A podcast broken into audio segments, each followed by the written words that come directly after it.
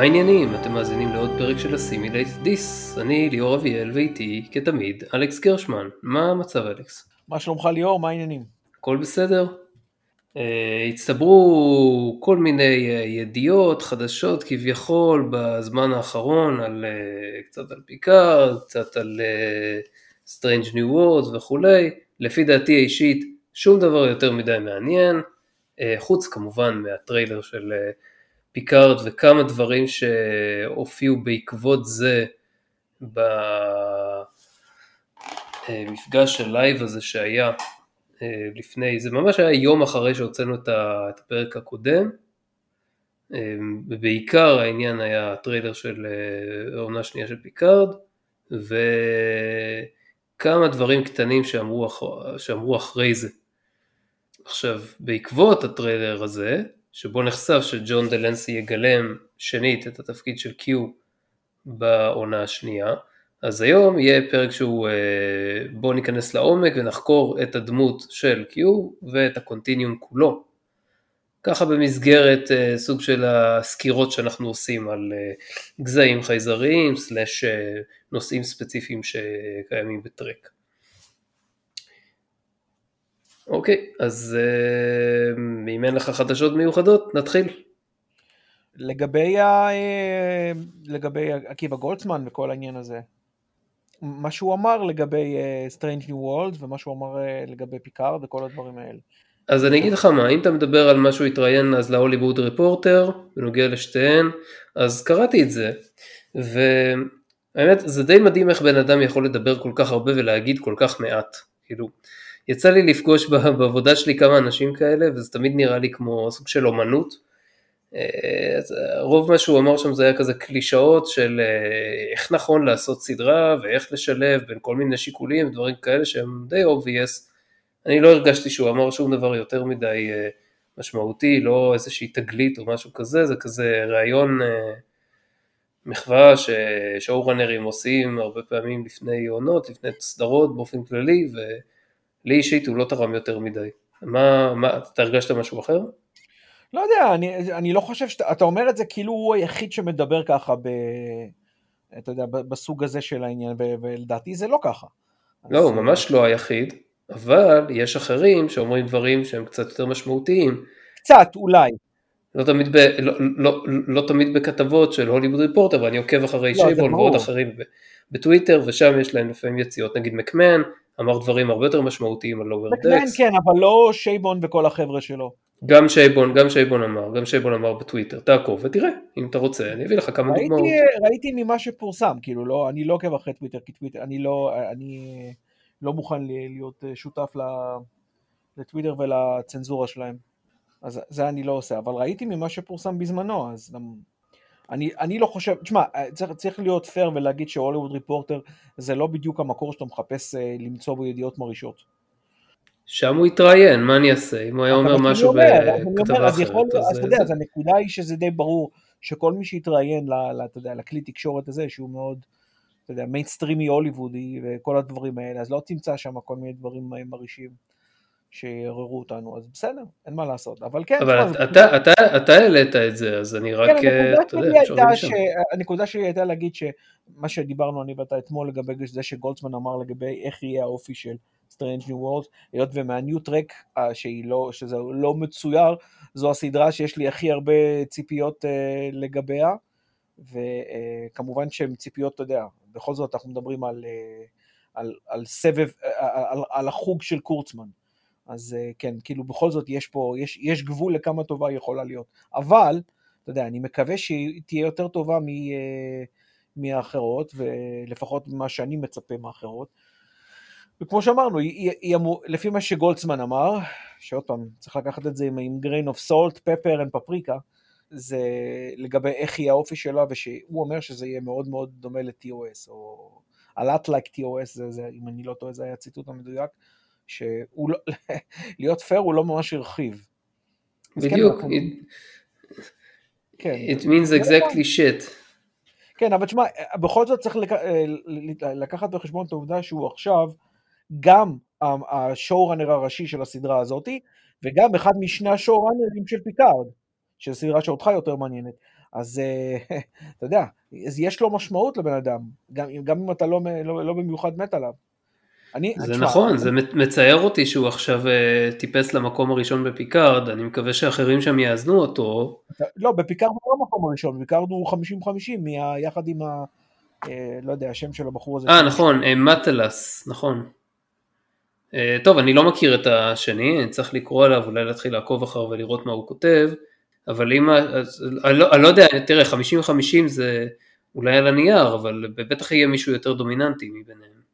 תשמע, זה שאנחנו לא מכירים את המטלס הזה, זה לא בהכרח אומר שהוא אה, לא משמעותי. אבל אני נמצא, אני, אני מודה שאני לא מכיר אותו בכלל, ואני דווקא כן מכיר אנשים מאחורי הקלעים, או לפחות הכרתי עד הדור הממש ממש נוכחי, שפשוט לא מעניין אותי לעקוב אחריו, אבל... אז אה, אני לא שמעתי עליו, אז אה, זה פשוט מעניין אה, מי הוא.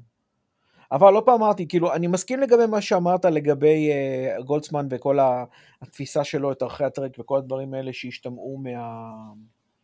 מרעיונות אחרים ומהעבודה הקודמת שלו ב franchise. אני, אני מסכים מה שאתה אומר, אני באופן אישי אמרתי לך, אני, אני מכיר אותו מדברים אחרים שהוא עושה, בפרינג' הוא היה כוח משמעותי וחשוב, ופרינג' כידוע לך היא אחת מהסדרות האהובות עליי בכל הזמנים. אז uh, בטח במאה ה-21 זו אחת משני הסדרות האהובות עליו בטלוויזיה בכלל, כל הז'אנרים אינקלודד. אה, אז אה, מבחינתי אה, הוא, הוא עשה שם דברים די טובים. זה כמובן לא אומר כלום לגבי מה שהוא יעשה. בסופו של דבר בפרינג' היו חברים גם בעונה הראשונה, גם קורצמן ואורסי. אבל למזלנו הם לא ניהלו כלום, הם כתבו פה ושם כמה פרקים, ואפילו כמה מהם כתבו אותם טוב.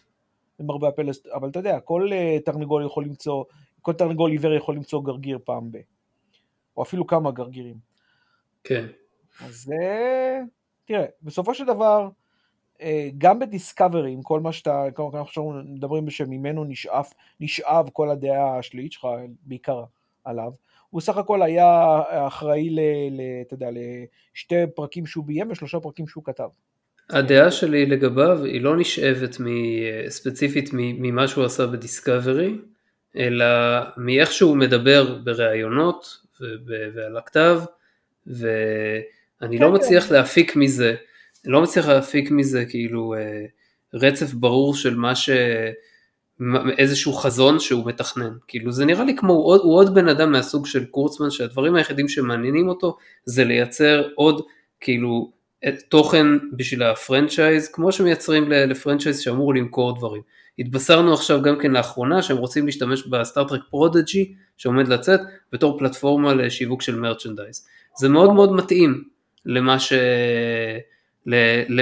ל... לאופי הזה, כאילו זה אופי של אנשים ש Star Trek לא, Star Trek כמהות, לא משנה כמה הם יגידו שהם אוהבים אותו, זה לא באמת חשוב להם, זה לא משנה להם, הם רוצים לייצר משהו שכאילו בערך כזה אפשר להגיד שהוא מדבר על ערכים או על, או על מסרים או על דברים ש... טרק בעבר דיבר עליהם, והעיקר שימכור והרבה, ושאנשים יעשו מנויים, ושיקנו דברים, ושיוצאו סרטים, ועוד סדרות, ועוד ועוד ועוד תוכן, ועוד ועוד ועוד ועוד, הרבה יותר כמות על פני איכות. לא מעניין אותם איכות, כי כשאין חזון גם אין משמעות לאיכות. בסדר, אבל אני לא חושב שהוא אחראי לחזון, זה לא, הוא לא קורצמן מבחינת. ה overarching אה, תפקיד שלו ב franchise. עכשיו הוא קיבל אה, יותר זה, ואפשר לשפוט אותו לפי מה שיהיה, לא לפי מה שהיה. שמע, בסדר, אני, אני, בא... אני, לא, אה, אני, אני לא שש להגן על מה שהוא עושה לגבי טרק. אני יודע לגבי דברים אחרים, אבל אתה יודע, להאשים אותו בכל העניין של הצעצועים ו Prodigy, כל זה שהוא לא קשור לזה בכלל, זה נראה לי קצת farfetched. אני לא מאשים אותו, אלכס, אני לא בא ומאשים אותו. אני בטוח שהיד המכוונת פה של הדברים האלה זה קודם כל קורצמן. אני, אני משתמש במילה מאשים במרכאות, כן? לא אני אישית חושב שהוא לגמרי on board לגבי זה, כי הוא... אה, ומ McMahan אני מקבל vibes אחרים לגמרי, הוא נכון. מרחיק את עצמו מכל הדיבורים על ה... לעשות את, לעשות את ה franchise כאילו איזשהו business-like, מתראיין ל Trekyards שזה איזשהו כאילו ולוג יחסית, אה, אתה יודע, יחסית קטן ולא כן. לא מאוד משמעותי, שזה זה דווקא, זה, זה דווקא משמח אותי, כי זה מאוד, כאילו, מאוד פני כזה, ו, ו, ו, ו, וכותב דברים נקודתיים וענייניים בגובה העיניים, ולא מדבר איתך כאילו סחור סחור על דברים שאתה לא יכול להבין מהם איך הולכת לצאת הסדרה. אני כותב, קורא פסקה אחרי פסקה, מה שהוא כותב שם על Strange New Worlds, ואני לא מבין כלום, כאילו כמה זה יהיה דומה ל-TOS, כמה זה יהיה שונה מדיסקאברי, הוא כותב כן זה יהיה שונה, כן המדים יהיו ככה, כאילו או שאתה לא יכול להגיד כלום ואז אין טעם שתתראיין כי אתה רוצה לשמור את הכל בסוד עד ליציאה. לא יודע אם הוא רוצה לשמור את זה בסוד, אלא אולי, אתה יודע, מישהו אומר לו לשמור את זה בסוד. תשמע, לא משנה אם מישהו אומר לו, או אם אה, הוא החליט אה, את זה על דעת עצמו, זה כאילו, הוא און בורד עם הפוליסי הזה. בסדר, נראה מה יהיה. בסדר, זה תמיד נראה, זה תמיד נראה מה יהיה, אלכס, אני נותן את ההערכות שלי פה כי, לא, אתה יודע, אומר, כי... נראה מה יהיה לגבי Strange New Worlds, לגבי פיקארד, גם ככה צריך להיות פייר אה, אה, ולהגיד שגם גם אם הוא אחראי, אתה לא יכול להטיל הכל עליו, כי בסך הכל הוא לא בעצמו, והוא לא, הוא לא ה showrunner היחידי. הוא לא ה showrunner היחידי לא בפיקארד ולא, ב, ולא ב Strange New Worlds, אבל זה לא משנה. לא, ב Strange New Worlds הוא כן ה showrunner. אני מחפש דווקא אנשים, תראה את הקרדיט שם, זה לא רק הוא, יש שם עוד אנשים, יש שם ג'ני, אה, איך קוראים לה, הבת של הבמאי המפורסם הזה. לומט, סידני לומט. כן, כן, ג'ני לומט.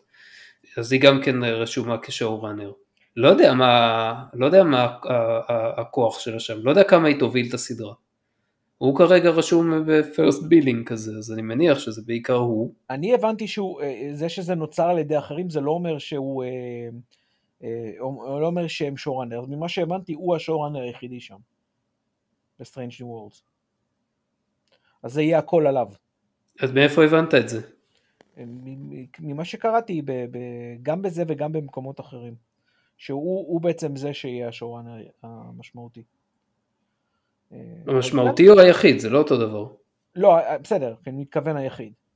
היחיד? אז למה היא מופיעה גם כן בתור ה... אני מה שאני רק רואה ב-Created by זה שזה נוצר על ידה וקורצמן וג'ני לומט. אוקיי, טוב. לא משנה, בכל מקרה, אה, אז כאילו מה, מה, מה אנחנו רוצים להגיד על זה? כאילו למה זה מאוד משמעותי כרגע כאילו? לא, בסדר, אתה יודע מה, אני חושב שמיצינו במה שדיברנו בדיון הזה. Okay. אני, כן. אני מעוניין לראות את, ה, את uh, Strange New Worlds, אני אתן לזה uh, קרדיט מסוים, uh, כי זה, ב, ב, ב, אם זה באמת נכון מה שהוא אמר, שהוא כמובן מאוד מאוד מצומצם, אז אותי זה מעניין, כי אני אוהב את TOS, uh, ואני דווקא משווע לאפיזודי. Uh, אז uh, אני אשמח okay. אוקיי. לראות את זה. טוב, אני מקווה שלפחות אתה לא תתאכזב. אני בטוח אתאכזב, אבל, אבל אתה יודע, אם לפחות זה לא יהיה מה, מהתוואי. זאת אומרת, אני לא בטוח, אני רוצה לבוא ב...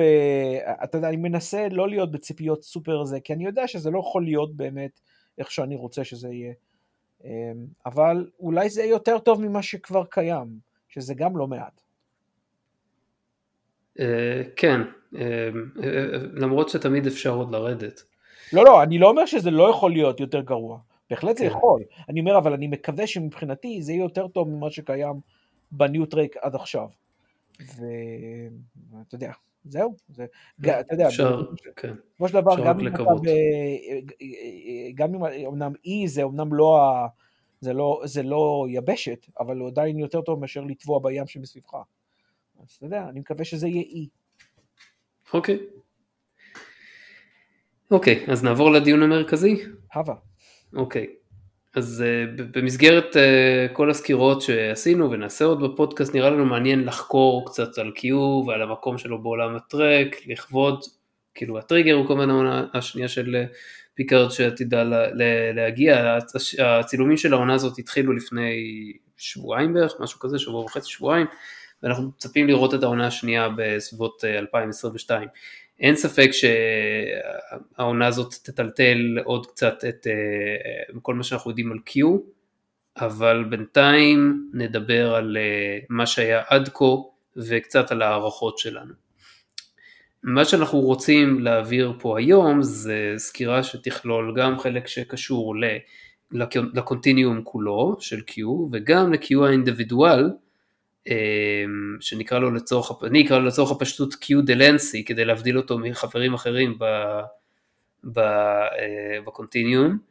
להבדיל אותו מקורבין בנסון שהיה Q2 בדשא. כן, היו, היו עוד כמה, כן, כמובן. אז, אמ, אז אם אני אדבר עליו בהקשר של עוד חברים בקונטיניום, אז אני אזכיר קיו דלנסי. אוקיי. אז ככה, אז יש, יש מערכת אינטראקטיבית די מעניינת בין הקונטיניום והאינדיבידואלים ש, שבו, לבין קיו דלנסי, שלא דומה למה שקורה בגזעים אחרים שראינו בטרק, ששם לאינדיבידואל יש פחות מקום ופחות כוח ביחס לקולקטיב.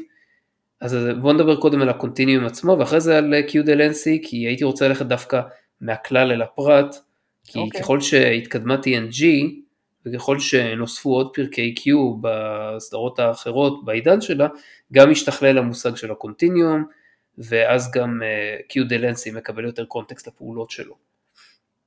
אז ככה, אז ה Continuum הוא אזור או מתחם לא מוגדר בזמן חלל, אה, אולי כזה שקצת מזכיר את החוויות של אה, סיסקו בחור התולעת הבז'ורי עם הפרופטס, אבל אפילו פחות מזה מוגבל מרחבית, ויכול להיות שהוא גם בכל נקודה ביקום, או בשום נקודה ביקום, או במימד אחר בכלל, או בצורת קיום שעדיין לא גילינו ואין לנו יכולת לתאר, אה, הוא כן יכול לקבל מניפסטציה כאילו פיזית כזאת, כמו שראינו בפרק אה, Q and the Gray עם המלחמת אזרחים שלהם שם בוויג'ר, אבל באופן כללי, אה, כמו ש-Q מתאר אותו ברוב הפרקים שבו הוא מדבר עליו, אז מדובר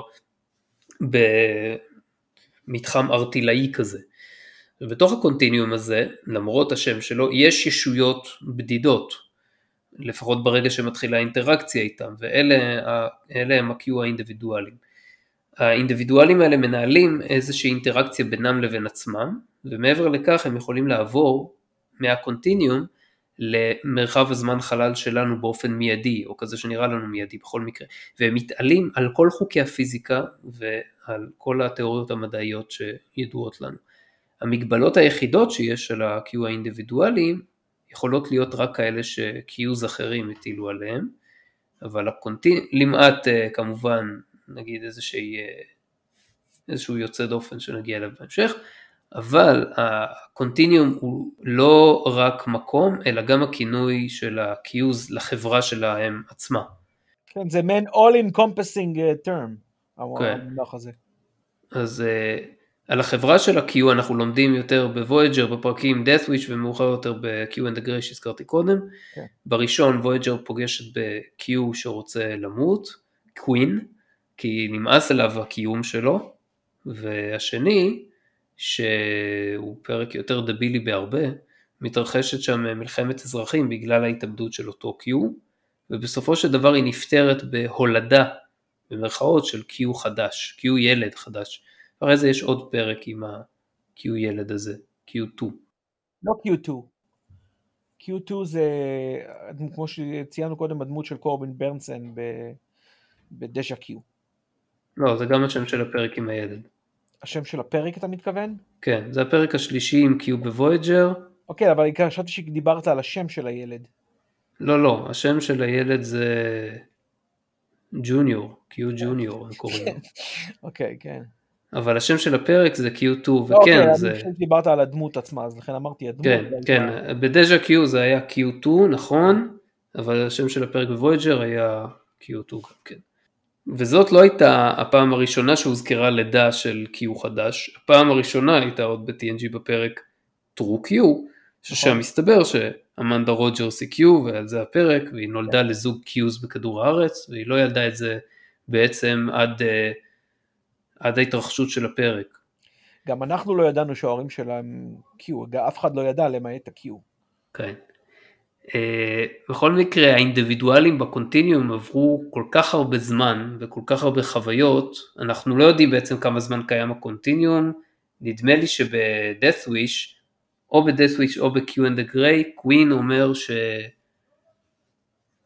אה, אם קווין אומר את זה זה חייב להיות ב-death wish, הוא אומר שה-Q תמיד היו כאן, אבל יכול להיות שאו שהוא לא יודע, או שהוא, אה, או שכאילו, טוב, לגבי מה זה אומר שהם תמיד היו כאן, אז זה כבר שאלה פילוסופית כזאת. זה נכון, אבל גם אם נדבר במובן הפיזי, אתה יודע, הרי אנחנו יודעים שהוא מן הסתם בין, לא יודע, כמה אלפי שנים בשקט אני מניח. יכול להיות הרבה יותר, יכול להיות מיליונים. יותר, אז אומר, ככל שהוא מיליארדים. אז אולי מבחינתו, כל עוד הוא היה שם, הם היו שם. זאת לכן הוא אומר את זה, כאילו. תמיד. שהוא... כן, כן, כן, יכול להיות שזה כזה, כן, איזושהי הסתכלות קצת אה, ילדותית על מה זה אומר היו שם תמיד. לא יודע אם זה ילדותי, אבל הסתכלות אה, אינדיבידואלית, נקרא לזה. אם, אם אתה, אתה, רק ילד יכול להסתכל על מישהו שקיים כבר ולהגיד, כן, ההורים שלי תמיד היו פה, או משהו כזה תמיד היה פה. מבוגר יודע שזה לא היה ככה. לא, אבל זה לא עניין של מבוגר, זה, אתה יודע, אה, להם אין את התפיסה הזאת של מבוגר וילד, מבחינתם הם end all be all.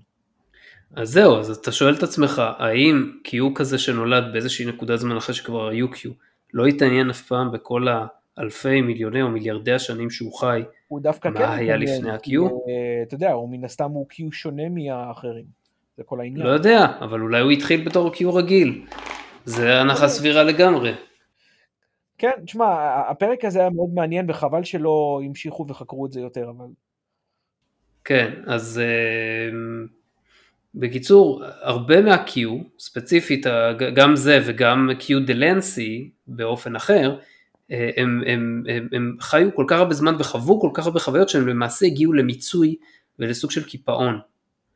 וזו הטענה העיקרית של קווין כ- אה, כנגד אה, אורח החיים שלהם.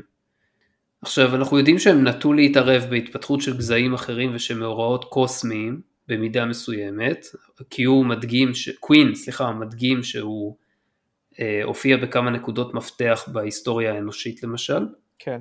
אבל בהדרגה ההתערבות שלהם פחתה. חוץ מקיודלנסי שפיתח תחביב מיוחד לגבי המין האנושי. כן. אבל גם קווין, אנחנו רואים אותו בתמונה שם ב Death Wish עם טדאוס רייקר במלחמת האזרחים. כן, הוא היה איתו, גם הביא את, אה, את ניוטון וגם את, אה, מי עוד היה שם?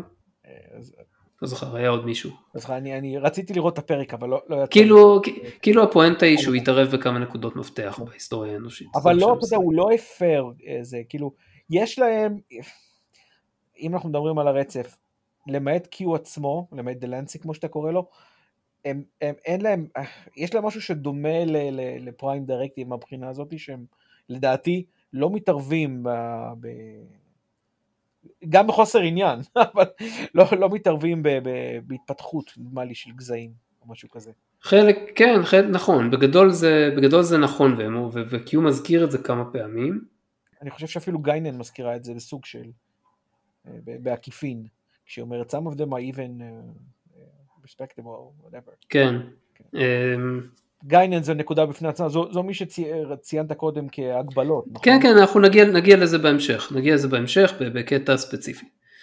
אז בגדול, כאילו, אנחנו לא יודעים מספיק כדי לדעת כמה הם מתערבים, או איפה עובר הגבול שלהם בהתערבות, אבל בואו נדבר על ההתערבות הבוטה ביותר, שזה קיו דלנסי, קיו האינדיבידואל. ללא ספק.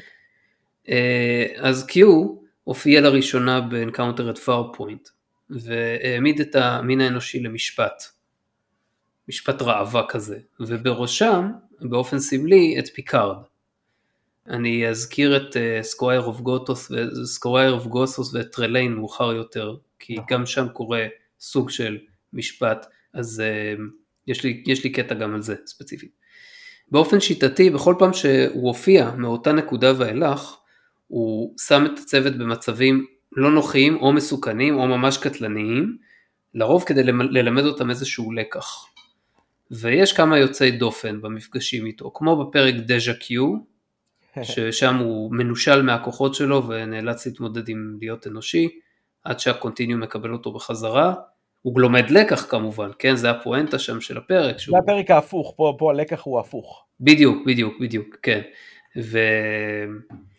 אה, ו... ובתכלס גם ב True Q, ששם הפרק מתרכז בניסיונות שלו לגרום לאמנדה רוג'רס להבין שהיא קיו ולהכניס את עצמה באופן אה, אה, רצוי ויזום ל Continuum. הפרק בעצם, בני האדם בפרק הזה, מה, ש... מה שמעניין בפרק הזה שבני האדם הם משניים, זאת אומרת, באיזה גם פרק? קיו. קיו? כן, גם קיו דלנסי וגם אמנדה רוג'רס הם הנקודות העיקר, הם ה focal points העיקריות בפרק הזה, כן, ו- נכון. לכן הוא הם- שונה מאחרים. כן, וקיו דלנסי הוא, הוא מנסה להבהיר בכל דרך שאיננה ממש מפורשת, שכאילו זה לא עניין של בני האדם פה, זה עניין שלה ספציפי שהיא צריכה להבין מי היא ומה היא, ולחזור במרכאות הביתה. כן. ופיקארד שם וקראשר ועוד, אה, ועוד בעלי תפקידים שמעורבים, אז הם מנסים לתווך את הסיטואציה הזאת קצת, וזה עיקר התפקיד שלהם שם. אבל הם בטח המבחן, לא... הם המבחן לקמוס שלה אם תרצה. כן, הם, הם, הם בטח לא לומדים, אה, לא לומדים שם... אה, לא, הפרק הזה שונה גם כן במהותו, כי זה לא פרק על בני אדם שצריכים ללמוד לקח, אלא פרק על, ה... אה, על, על ההתפתחות של ה-Q. אנחנו גם למדים כמה דברים שאולי, צריך, שאולי היינו צריכים לדבר עליהם במסגרת ה-Q הרצף, וזה ההתנהלות של ה-Q בפעם הראשונה, שאחרי זה ממשיכה ב-Death Wish, מול Q אחרים, מול Q במרכאות סוררים. כי נכון. הוא, לא, הוא לא היחיד, זה התחיל פה, ב-True Q. נכון, אנחנו רואים את ה... לא, הוא הזכיר את הקונטיניום כבר בהיידן קיו. לא, לא, לא, לא את הקונטיניום, את היחס של הקונטיניום ל-Q סוררים. אוקיי, אז באמת אנחנו רואים שיש את הקטע שפתאום מגיח כזה צל במסדרון, וקיו היה, מדבר איתו, כזה. וצריך כאילו לתת לו דין וחשבון. כן. ו... כן, אז אני מסכים איתך שכמובן זה, ה- זה העיקר בפרק. אפשר להכניס לרשימה הזאת גם את קיופיד, לפחות בתור פרק שבו אין ממש לקט, זאת אומרת הפרק הזה כאילו מידרדר במרכאות מהר מאוד לטרש. אני לא מסכים, אבל uh, אני מאוד אוהב את קיופיד. אוקיי, אז מה, מה, מה לקחת מהפרק הזה בתור איזשהו אומרת, מסר? זה לקח לפיקארד, פיקארד אה, מגלה את, ה, את החולשה שלו ל- לווש, ואולי באופן כללי לדמויות נשיות חזקות. אבל מה, מה המסר למין האנושי? המסר הוא ספציפית לפיקארד, אה, אז זה פחות חשוב. לא, לא עבור Q, הרי פיקארד בשביל Q הוא, ה, הוא הסממן של המין האנושי. הייתי אומר שזה לא, לא בהכרח בצדק, אבל, אבל הוא, אתה יודע, הוא אוהב להתעסק איתו באופן אה, אה, מהותי. ו... בקיצור, זה לא פרק שיש בו לקח שהאנושות צריכה ללמוד, אז אה, מבחינתי, דמויות אה, חזקות שחושבות שהן אה, מעל אה, לעניינים שהם אה, לכאורה מנדיין. זה, זה הלקח, אם, אם, אם אתה רוצה לזקק את זה בכוח. נגיד, זה, זה, זה ממש בכוח. בסדר, זה בכוח, אמרתי. אה, אבל זה לקח שכן הוא צריך לדעת, כי נגיד משהו כזה לא היה קורה לרייקר, כי רייקר מודע היטב לחולשה שיש לו. ויש עוד דמויות אחרות שאני מניח, מבחינת, אה, אתה יודע, מבחינת דמות שאנחנו מנסים לראות אותה לא בעניין הזה, או שהוא מנסה לראות את עצמו לא. וזה, ולמען האמת הייתי אומר שוש לא ממש ראויה לדיבושן שלו וזה, אבל אתה יודע, זה כבר עניין אחר. כן, אני איפשהו מסכים עם זה, אבל פעם אולי אם נעשה drill down על הפרק הזה, אז ננתח את זה קצת יותר, אולי נעשה איזה זה רצף צריך של... להיות- זה צריך להיות drill down על, על כל הסיפור עם ווש, לא, לא רק על כן, הפרק. כן, כן, בדיוק, על כמה פרקי ווש, יש איזה שלושה שם. שלושה, שתיים, אחד ב Deep Space 9. כן.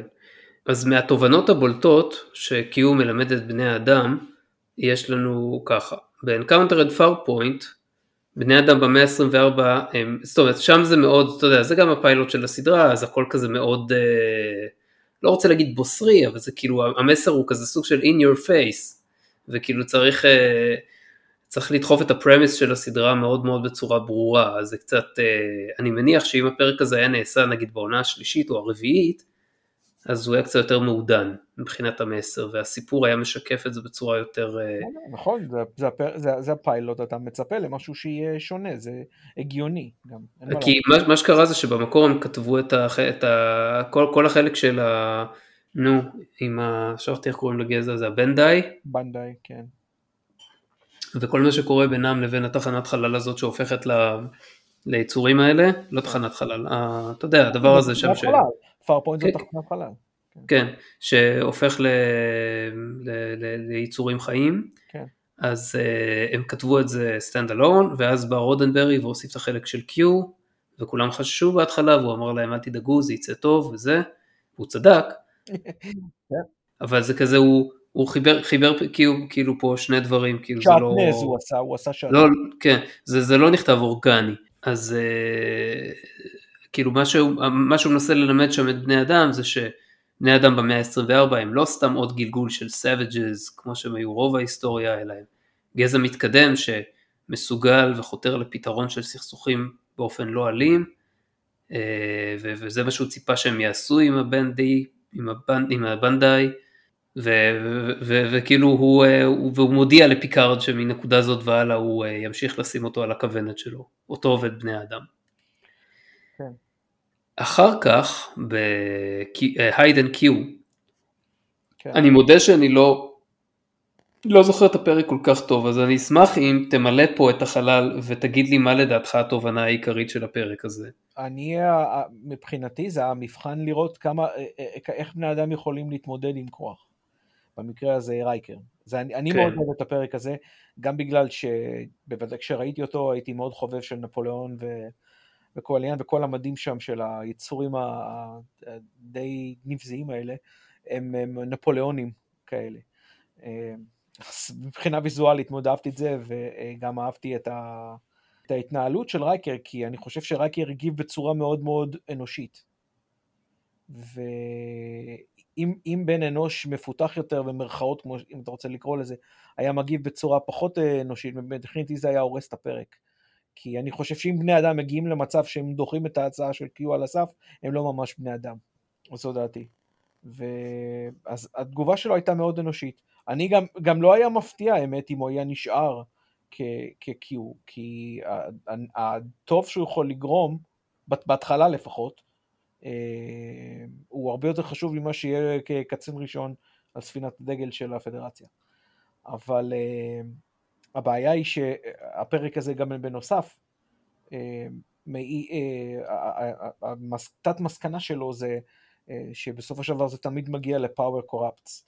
באבסולוט פאוור קוראפס אבסולוטלי, כי זה אה, הולך ונראה שהשליטה שלו עם הכוח היא, אה, הכוח הולך, לאט לאט הולך ונותן לו, אתה יודע, God complex, שזה די, די ברור, אה, ומסקנה מאוד מאוד טרופית כמובן.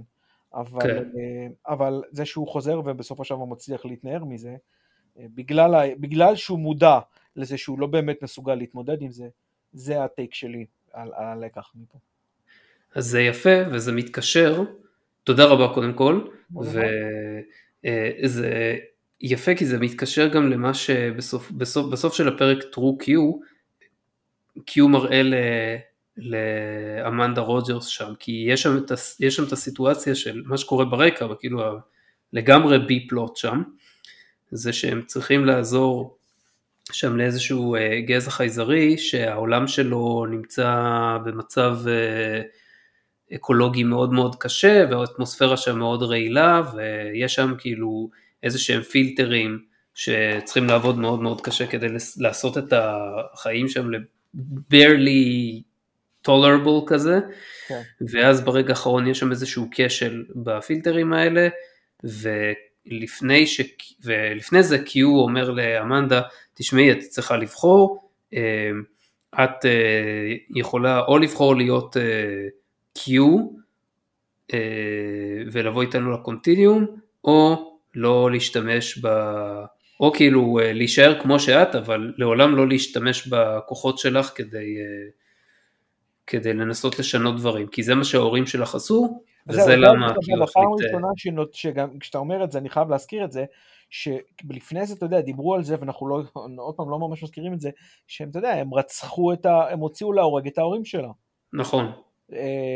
אז זה משהו מאוד מאוד משמעותי. אה, נכון, זה כאילו... שהם לא סתם הוציאו אותם להורג, אלא הם נתנו להם בחירה. שזה גם אה, לגיטימי. כן, העונש שם על הפרת הפריים דיירקטיב, שלא במסגרת של איזשהו מבחן כמו שקיו דלנסי עורך, ככל כן. הנראה, זה מוות. שכמובן, אתה יודע, הם מתו, אה, זה יפה שהם מדברים על זה, כי אנחנו יודעים קצת, למדים על, על מצב כדור הארץ בבחינה הזאת שיש אה, weather warning system או משהו כזה שהם יכולים... כן, כן, לא, לא, זהו, לא, לא סתם warning, כאילו מערכת שממש מפזרת כן, סופות וזה. מפזרת טורנדו, ו... אז הם אמרו, צץ טורנדו פתאום פתאומי, הופיע מקום אחד, הרג אותם ונעלם כמות, ש... כלעומת שבא. וואי, זה, זה הטריף אותי ממש, כאילו, בקטע טוב, כשראיתי את הפרק הזה בתור טינאייג'ר, בפעם הראשונה, כן. אמרתי, וואי, איזה דבר מגניב, כאילו, מערכת שמפזרת את ה... מפזר, זה, זה גאוני, כאילו, האם נזכה לראות דבר כזה לא בימי חיינו? אני מצפה שבמאה 24 ימצאו משהו כזה, אני יודע. זהו, אולי כן, אולי לא, אולי זה עדיין משימה שהיא מעבר לכוחותינו, אני לא אתפלא אם גם אז זה יהיה ככה, אבל... יכול להיות שזו טכנולוגיה שאתה יודע, שהם השיגו מגזע אחר. אתה יודע, זה 24, אנחנו מדברים לקראת סוף המאה ה-24, יש, אתה יודע, הרבה חברים בפדרציה, גזעים מחליפים טכנולוגיה, אז אתה יודע, זה משהו שהם לא, אנחנו לא יודעים כמה זמן זה קיים. ככל נכון, שאנחנו נכון. אולי זה קיים רק איזה 20 שנה. הפדרציה אחרי הכל חולקת אה, הרבה מהטכנולוגיה שלה נכון? עם גזעים אחרים, אז... כן. אה, אם, אם נהיה, אתה יודע, מאוד אינקלוסיב פה, אז נגיד שיש עוד גזעים חכמים בפדרציה, ו... כן. ואולי הם למדו את זה משם, לאו דווקא וולקנים או טלרייטים או אנדורים, אלא מישהו מה, מהעולמות, אתה יודע, פחות ידועים, המציא משהו כן. כזה, ואחרים נהנים מההמצאה הזו. אז זה באמת היה טריק מאוד מאוד מגניב, אבל אתה יודע, בתוכו, זה, זה מקפל בתוכו את העניין הזה שה-Q הוציאו להורג, ואתה חושב, מי יכול להרוג Q? אתה יודע, שהוא, נגיע לזה, as godlike as we know. אז כן. אה, זה חייב להיות רק הקיואים האחרים.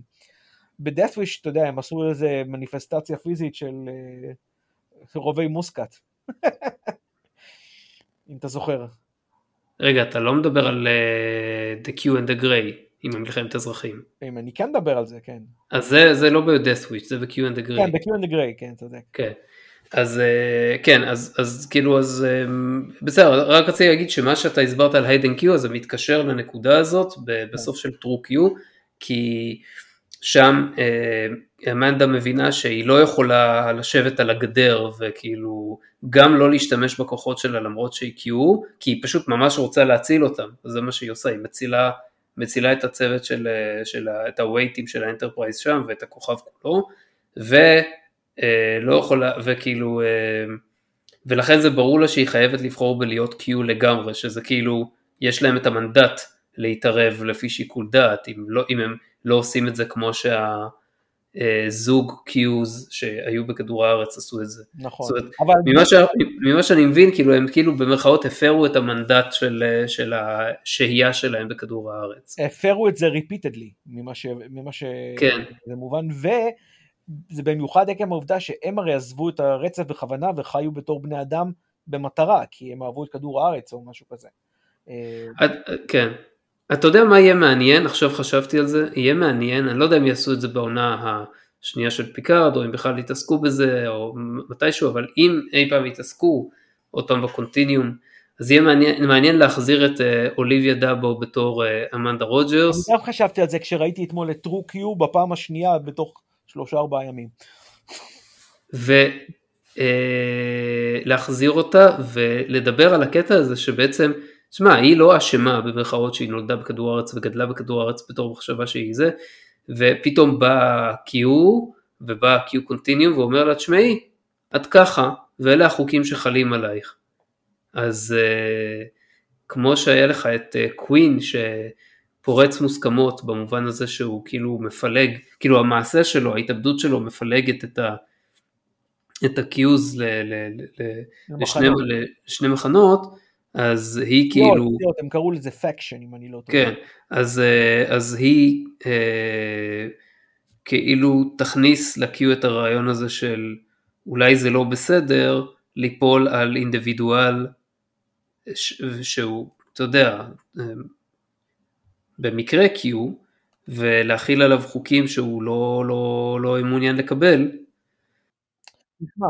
אני, אני מבין מה שאתה אומר, אבל לדעתי זה, זה לא בהכרח העניין, בגלל שנגיד בניגוד לאיידן Q, היא בכל זאת Q טבעי, כן? רייקר קיבל את, ה, את, ה, את, ה, את, ה, את הכוחות ו, ונאלץ להתמודד עם זה כבן אדם, עם המגבלה של בן אדם, אבל פה בטרו-Q איכשהו זה נרמז, ש...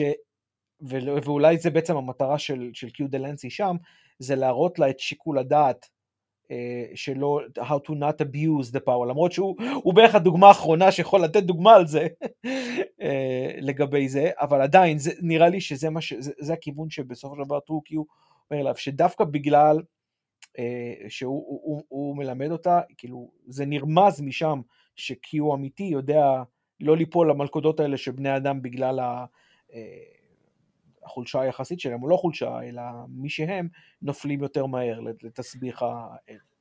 תראה, הוא, הוא אמר כמה פעמים בפרק, תקשיב, אם היא לא תדע לשלוט בכוחות שלה, היא יכולה לעשות משהו הזוי כמו להשמיד את כל הגלקסיה. לא, הגלקסיה שלכם, כן. כן, או, אה, או, או באופן כללי הוא אמר, מה אתה חושב, שכאילו עם כוחות, אה, עם אומניפטנס כזה, לא באה אחריות ענקית? כן. אז uh, כאילו זה, זה בדיוק העניין, הוא אומר כאילו זה, זה beyond us, כאילו זה beyond everyone. Uh, עכשיו יש כאילו אפשר לעשות אפשר לקחת את זה לאיזשהו דיון מעניין כי זה לא שאין להם קייס יש להם קייס אתה אומר ה-Q הם לא עוד סתם עוד גזע שמשייט בחלל בספינות נכון. הם גזע שיכול כאילו להחריב עולמות ליצור עולמות לשנות עולמות ולכן בזמן וכל העניין הזה. בדיוק ולכן אה, כאילו כל Q צריך לקבל עליו סט של חוקים מסוים או שיקבל את ה-judgment של ה-continuum כי כי יש להם כאילו איזושהי אחריות על היקום, זה סוג של guardians מטעם עצמם. כן. אז אה, אוקיי, אז זה היה לגבי הסוגריים של היידן קיו. אוקיי, לגבי קיו הוא, פרק קיו הוא מהעונה השנייה של TNG. כנראה שהפרק הכי אהוב עליי של ה-Q, אחד מתוך שתיים שלושה. כן, אז קיו מבהיר שם לפיקארד, כאילו אני מדלג על כל מה שקורה בפרק וזה, הוא מבהיר שם לפיקארד שהיקום הוא מקום מסוכן ביותר, שלעיתים הוא יצטרך לקחת סיכונים, כן, גם עם החיים של הצוות שלו, כדי להמשיך לחקור. יש לי בעיה עם המסר הזה במובן מסוים, יש לי בעיה עם המחיר שאנשי צוות שם צריכים לשלם על כביכול חוסר הידע, חוסר ההכרה הזאת של פיקארד, כי בתחילת הפרק... היומרנות והיוהרה של פיקארד. כן, אבל, אבל כאילו ראיתי, ראיתי את זה, כאילו ראיתי שוב את הקטע הזה שבו אה, פיקארד וקיו מנהלים את הדיון הזה ב-10 forward ופיקארד לא נשמע כזה יומרני, הוא נשמע כאילו, שמע, אני... לזה שהוא יומרני ו... אני... לא, לא, הוא לא נשמע כזה יומרני, הוא באמת, הוא אומר כאילו, הוא אומר כאילו משהו שנשמע סביר מקפטן שהוא נשלח לחקור את החלל, הוא אומר, תקשיב, אנחנו לא כל יכולים, אבל למדנו משהו מההיסטוריה ויש לנו את ה... יש לנו כאילו את, ה, את, ה, את היכולת לחקור בעצמנו ו, ו, ולגלות ולהתמודד עם מה, עם מה שזה לא יהיה. ואני לא מבין מה קיו מצפה ממנו שהוא יגיד, כאילו אם קיו לא היה שם, לאיזה תובנה פיקארד היה צריך להגיע? שלא לטוס בחלל? שלא לחקור את החלל? אה, אה, לא היה איפה, אם הוא לא היה שם הם לא היו מגיעים למקום הזה. נו בסדר, אבל כל זה קורה לפני שקיו שולח אותם לאיפה שהבורג נמצאים. כאילו השיחה הזאת בינו ובין פיקארד קורית לפני. אם היית אומר, כאילו, אם הפרק היה מתחיל באיזושהי הוללות של פיקארד, שפיקארד כאילו בקטע של אני יודע הכל ואנחנו יודעים הכל ואתה יודע, אנחנו כאילו שולטים בעניינים בסך הכל וזה, והיה אפשר להנדס את זה ככה. אז היית יכול להגיד אוקיי בסדר, יש פה כאילו הם חטאו בחטא הגאווה. הוא חטא. נגיד אם הם היו, אם הפרק היה מתחיל בזה שהם מדברים עם איזה גזע חייזרי והם, אה, אתה יודע, כזה אה, אומרים לו, אה, אתה לא צריך לדאוג, we figured it all out for you, פשוט תעשו מה שאנחנו אומרים לכם ויהיה בסדר, אנחנו spacefaring כבר 200 שנה או כמה שזה לא יהיה יותר, ואנחנו חוקרים את החלל, יש לנו ניסיון בדברים האלה ואנחנו יודעים למה, למה לצפות. אז אה, היה הגיוני שקיו יבוא ויגיד לו בואנה תיזהר, אתה חושב שאתה מבין משהו ואתה לא מבין כלום, ואז פיקארד היה עונה לו בקטע של אז מה אתה רוצה, יש לנו ניסיון ואנחנו יודעים להתמודד וזה, ואז הוא היה שולח אותו כביכול לאן שהוא היה שולח אותו, כאילו היה חסר לי קצת buildup שם, במקום זה הוא לקח אותו שם במעבורת, זיין לו שם קצת את השכל, ואחרי זה לקח אותו חזרה לספינה ואז הייתה את כל השיחה הזאת. כן, הנקודה, של, אה, הנקודה הזאת היא יותר פה, יותר משמעותית מבחינת ה... העניין הזה שהוא רצה להצטרף, הוא אמר לא, לא צריך אותך. כן, אבל, אבל אתה יודע, למה, הוא, למה לא צריך אותך? כי כבר כמה פעמים אתה באת ושיחקת איתנו, שיחקת לנו בביצים, כאילו בקטע שלו. ה pretense, ה pretense אומר כן, אני, אני לא סומך עליך וכל זה. ברור, למה שיסכים לקבל אותו? זה לא שהוא היה בנבולנט שבא כאילו ואמר אה, אנחנו אה, מגזע כל יכול וזה, אנחנו שולחים שליחים אל גזעים אחרים כדי אה, להדריך אותם, אני רוצה לרכוש את אמונכם אז אני כאילו אצא איתכם למשימה רק כאילו כבן אנוש רגיל בהתחלה ואתם תראו שאני תורם לכם הרבה מהידע והניסיון כלליים שלי, ואם תרצו אחר כך אז אני אצטרף בתור Q של ממש, ואם לא אז אני אעזוב אתכם, אתה יודע, כמו שהפדרציה עושה, כשהיא עושה פרסט קונטקט עם איזשהו גזע, ומציעה לו להצטרף לפדרציה, היא לא באה ואומרת לו... אבל פה אתה מנסה להכיל את ערכי הפדרציה, ואת כל העניין הזה על גזעים אחרים. אני לא מנסה, אני לא, אני לא מנסה להכיל, אני פשוט אני, אומר... אני, לא, ברצ... ברציונליזציה שלך, למה, איך שזה היה אמור להישמע, אתה נשען על, ה, על, ה, על הפדרציה, ואני מבין, כי זה מה שאתה בא ממנו, אבל זה לא איך שגזעים אחרים, בטח לא גזעים עליונים, בהכרח מתייחסים לזה. אז קודם כל אם הייתי גזע עליון, אם הייתי גזע עליון עם כל הניסיון של ה-Q, הייתי מצפה גם להבין את ה mindset של גזע שנמצא במקום שבו הפדרציה נמצאת במאה ה-24. כן, ו... הוא מתקשה להבין את זה משום מה, ה-Q, כאילו, יכול להיות שהוא כל כך far removed, למרות שמצד שני, אתה יודע, הוא, רואים אותו לוחש לגבי זה, הם מתקדמים מהר מדי ו, והם נמצאים איפה שהם לא אמורים להיות. הוא אומר את זה לגיינן אם אני לא טועה. אז אתה יודע, אז מצד אחד זה נראה שהוא לא מבין, מצד נראה שהוא כן מבין. מה זה, לא, מה, מה זה לא איפה שהם אמורים להיות? כאילו הוא רומז של-Q יש תוכנית בשביל ההתקדמות שלהם? או אה, כנראה שהם יודעים, הרי הוא יודע קדימה ואחורה בזמן. כן, אז מה, מה זה לא, לא איפה שהם אמורים להיות? שהוא אומר את זה לה? כן, אני זוכר את המשפט הזה, אבל אתה יודע, זה משפט כזה סתום שלא מרחיבים עליו יותר מדי. זה לא משנה, זה אומר שיש לו מודעות בכל זאת לגבי בני, מצבם של בני אדם במאה ה-24, שזה מצד שני, אתה יודע, זה נוגד את מה, ש, את מה שאנחנו אומרים אחרת, אתה יודע, שהוא, מן הסתם הוא לא מבין כל כך, כי uh, למה הוא נדבק אליהם כל כך, ולמה הוא רוצה להבין למה ואיך הם מתנהגים בכל העניין הזה. אז זה מין סוג של, uh, של דיכוטומיה שחיה בשלווה זו או אחרת, אחת עם השנייה. אז זו נקודה מעניינת לגבי זה, אני, ובאמת אני לא יכול לפתור את זה. כי, כן. אבל אתה יודע מה, הדיכוטומיה הזאת היא חלק מסוד הכסף של קיו בעיניי. זה נכון, בטח בפרק הזה. בכלל, בכלל, כי, כי ה, כנראה שזה כמובן תלוי איך שדלנסה משחק אותו, אבל אה, בצורה פנטסטית כמובן. לא רואה אף שחקן אחר ביקום שאנחנו יודעים, וגם מזה שאנחנו לא יודעים, שיכול לשחק את קיו. לא יודע. אני, אני לא יכול להעלות על דעתי מישהו אחר שמשחק את הדמות הזאת הספציפית של קיו. כן, תשמע, הוא, אין ספק שהוא קיבל את הארכי-טיפוס של איך אה, אמור Q קומפניון כזה להתנהג אה, כן. לטוב ולרע כן. לצד אה, בני אדם בסטארט-טרק. כזה כמוהו לא היה ולא יהיה.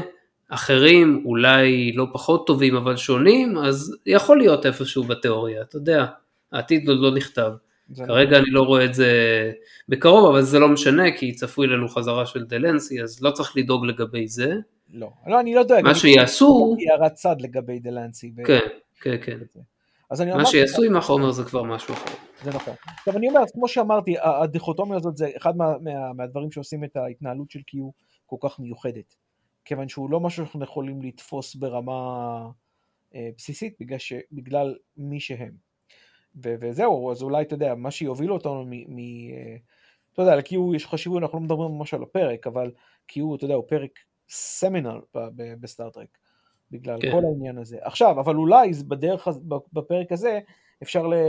אנחנו יכולים להתחיל לדבר, אלא אם כן תכננת להגיע לזה יותר מאוחר, על ה-Q וה... והאלוריאנס. אה, עוד, עוד טיפה יותר מאוחר. Okay. אוקיי. אה, קודם אני רוצה לסיים את התובנות ש-Q מלמד על אה, בני אדם. אוקיי. Okay. אז זה היה ב-Q הוא. ב Tapestry, פרק מופלא, אחד הפרקים הטופ שבטופ שבסטארטרק באופן כללי. פיקארד מבין שהוא לא יכול היה לחזור לעבר ולשנות משהו מסוים בחיים שלו, בלי שכל האישיות והעתיד והקריירה שלו תשתנה. כאילו, ברגע שבמטאפורה במטאפורה של ה Tapestry, ברגע שהוא מושך חוט אחד, כל הטפסטרי של החיים מתחילה להיפרם. hence the name. כן, אז אה, זה מסר מאוד מאוד אה, מאוד מזוקק ומדויק. כן, זה, זה מעין וריאציה על בטרפליי אפקט, אני רואה את זה, אה, שמשהו קטן, אפילו שמשנה, למרות שבמקרה הזה זה לא בהכרח משהו קטן, זה משהו יותר ממשהו קטן, אבל כבר יכול לשנות איך, איך, איך התפתח כל, האדם ובכלל. נכון. אה, בטוח נעסוק בפרק הזה בהרחבה יותר מתישהו בעתיד. ובפרק האחרון של אה, TNG ב-All Good Things, המסר של Q הוא שבני אדם צריכים לחשוב מחוץ לקופסה כביכול ולהפסיק להסתכל על חקר החלל כחקר שיטתי של עוד תרבות או עוד תופעה אסטרונומית וכו', אלא כהזדמנות לאיזושהי קפיצה מחשבתית שהם יכולים לעשות בהבנה שלהם את הקיום עצמו. מסר מאוד אבסטרקטי, הייתי אומר, מאוד קטר, קטרתי. כזה שיוצר קתרזיס. כן, כן, הבנתי למה התכוונת. אני, אני חייב להגיד שאני לא במאה אחוז מסכים עם המסר הזה, אבל uh, כי אני חושב שחקר החלל באופן שזה הוצג בסטארטרק הוא אבן היסוד של, uh, של סדרה מהנוסח של סטארטרק, uh, TNG וגם וויג'ר אני מניח וכהנה. אבל אני מבין, את ה, אני מבין את האופציות שפותחות, שנפתחות על ידי חשיבה מחוץ לקופסה. כן. אבל הוא חייב להיות משהו יוצא מן הכלל, ולא, מן, ולא, ולא הכלל, לדעתי. כן, כן, זאת אומרת, לא, אני מתכוון, מה שקיו מנסה להגיד פה זה שאתם אולי תלכו אה, לחפש אה, עוד תרבות או עוד תופעה אסטרונומית וכו', אבל ש... אל תראו את זה בתור המטרה הסופית שלכם אף פעם, כאילו, תמיד תראו מה אתם יכולים ללמוד מזה עוד על הקיום, ואם, אה, אתה יודע, ואם לא, אז אולי כדאי לכם להרחיב את ה pool של המטרות שלכם, או משהו כזה, זה כבר טיפה פרשנות מרחיקת לכת יותר של לא, מה שהוא אומר. אני מבין מה שאתה אומר, דווקא יש בזה היגיון. אל, תת, כאילו, אל תיתקעו עכשיו מאות שנים על מה שאתם עושים עם האנומליות המשעממות שלכם. בשבילו. כן. Uh, מעבר לכך, כי הוא בפרקים הבאים, אם זה בגיחה שלו בדיפ ספייס 9 או בפרקים בוויג'ר, לא ממש מלמד מסרים, או, או, ש, או שכאילו הוא לומד דברים בעצמו, או שמישהו אחר, או שאתה יודע, אנחנו לומדים יותר על ה Continuum עצמו. זה, זה בשני הפרקים בוויג'ר, או שלושה כן. פרקים בוויג'ר. בדיפ ספייס 9 באמת אין כמעט משמעות להופעה שלו מעבר ל... זה לדעתי הניסיון של, ה, של, ה, של אתה יודע, ברמן ו, ושות לבסס את Deep Space 9, לתת לה עוד credence בזה שנותנים הופעת אורח של אחת מהדמויות האהובות ביותר ב, בעולם מסע בין כוכבים. כן, לגמרי. זה המשך הסיפור של ואש, אני מניח, למרות שפיקארד לא שם. אז, אה, כן. וסיסקו לא ממש מעוניין בה, אז אה, זה לא רלוונטי. נכון, זה פרק קצת אה, לא, לא מחובר כזה. לכן אני אומר, המטרה שלו הייתה זה לתת, אתה יודע, קצת glorious נס. כן. אז אני רוצה לפתוח פה תת דיון ספציפי עם שתי שאלות ש... אה, ששלחתי לך קודם לכן. שאלה אחת, שאלה ראשונה, אה, האם היית, בלי להיכנס כרגע לפילוסופיה של מה זה בדיוק הגדרת האל, כאילו אפשר לבחור אחת לדבוק בה, האם היית מגדיר את Q כאל, או את הקונטיניום כאוסף של אלים? ואם כן, כן, למה? ואם לא, במה הוא שונה מאל? כן, קודם כל אני אגיד שאוסף של אלים, אתה יכול לקרוא להגיד שזה, האם, זה, האם ה-Q קונטיניום הוא פנתיאון? לא, בכוונה לא אמרתי פנתיאון, בכוונה לא אמרתי פנתיאון, okay. אוקיי. כי פנתיאון מעיד על אה, אלים שיש להם כל מיני תפקידים או אפיונים שונים והם... אתה יודע מה, אני, אני מתקן את עצמי, אתה צודק. ב-Q כולם יש להם מסתבר את אותם כוחות, אז... אה, כן, כן, יש להם אישו, אישיויות שונות, אבל הם כאילו שקולים ביכולות שלהם. כן. אני מסכים מה שאתה אומר, אתה צודק. אה, אז אם אתה שואל אותי, אז אמרתי, למעט הנקודה הזו שמתחייב שנעבור עליה לגבי גיינן, ושאר לא יודע אם זה רק גיינן או כל השאר, אבל שאר האלוריאנס, אבל אז הייתי אומר שכן. עכשיו, לא סתם אמרתי את Hide and Q, כי ב Hide and Q, מעבר לזה שאני אוהב את הפרק כמו שאמרתי, אחד ממשפטי המפתח שם, זה שרייקר, אה, שפיקארד משמש בתור הכומר המוודה המתנשא לגביו אחרי שהוא אה, לכאורה חזר לעצמו, והוא, אה, אתה יודע, נותן לו כל מיני תוכחות מסוימות, אז רייקר אה, אומר לו, אה, אתה יודע, שמע, no one has ever offered to turn me into a god before. אה, וזה בעיניי משפט מפתח לגבי ה-Q, לא רק דלנצי, אלא בכלל רצף ה-Q. אז אני אומר, למה אתה, מה?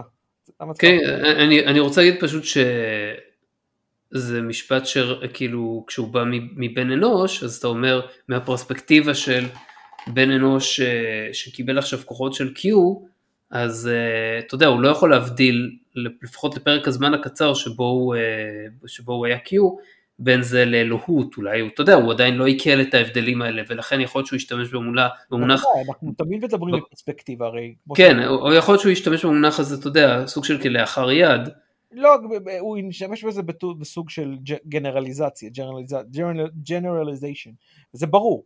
עכשיו, אתה יודע, בהערת צד אפשר להגיד שמשלל היצורים שנתקלנו בהם לאורך כל, ה... לאורך כל הטרק, מינוס, ה... אה, אה, מינוס דיסקאברי, אז אפשר להגיד שאתה יודע, אנחנו נתקלנו אולי בשלושה יצורים שהם God-like. זה Q שכמובן קיבלו הכי הרבה, אה, קיבלו הכי פוקוס וגם הופיעו בהכי הרבה פעמים, ושני יצורים שהופיעו לזמן קצר הרבה יותר, לפרק אחד למעשה. אחד מהם זה נגילו, שהזכרנו את זה בפרק uh, Where Silence is Least, אבל נראה שההשפעה שלו היא רק באזור שבו הוא שוכן. אם כי שם ההשפעה שלו היא אה, אבסולוטית. Mm-hmm. אה, שאולי קצת אולי מזכיר את ה... כש... לא, לא דיברתי על זה אז, אבל בדיעבד זה קצת מזכיר את ה-God-like creature בסטארט-טרק 5, ב-Final Frontier. כן. ההשפעה שלו בתוך הכוכב הזה שהוא חי בו הייתה גם כן אבסולוטית או על גבול האבסולוטית. והיצור וה, השני הוא שהוא יותר קרוב ל-Q, זה הדאוד. Mm-hmm. מתוך uh, The Survivors, נכון? אם אני לא טועה. זה השם של הפרק. לא זוכר, כן. אמ, שבו, אתה יודע, הוא במחשבה, הוא השמיד את כל הגזע של ההוסנוק, שהם היו כמה מיליארדים, במחשבה. זה משהו שמאוד מזכיר קיונס. והיות והם לא נמצאו ממש לידו, אז אי אפשר להגיד אה, אה, שהוא, אה, אתה יודע, זה לא, שהאזור, זה לא האזור שהוא, אה, שהוא שולט עליו, אתה יודע, שרק באזור הזה הוא, אה, יש לו כוחות. אז אה, מכל מה שראינו מבחינת השליטה במרקם הזמן וכל הדברים האלה, אז דבר שהכי מתקרב לאלוהות שאנחנו מכירים בעולם הטרק זה ללא ספק הקונטיניום. אוקיי. ופה נגמר המונולוג. אוקיי. uh, אני פירקתי את זה ללמה כן ולמה לא. אוקיי. Uh, מבחינת למה כן, אז הוא שולט בזמן ובמרחב, בחומר ובאנרגיה שליטה מוחלטת ובכל מקום, כן, זהו לא מקומי כמו נגילום או כמו גזע אחר שכאילו אנחנו לא יודעים כמה הגזעים האחרים שאתה ציינת הם... אה, יש רק אחד, רק, הד... רק הדאוד. כן, והדאוד כמה, הוא, כמה הוא מקומי או כלל קיומי כזה. לא יודע אם הוא כלל קיומי, אבל ללא ספק הוא לא, בניגוד לנגילום, הדאוד הוא הרבה יותר נרחב, כי כמו שאמרתי, את ההוסנוק הוא השמיד עכשיו, וההוסנוק לא באו, לא היו שם.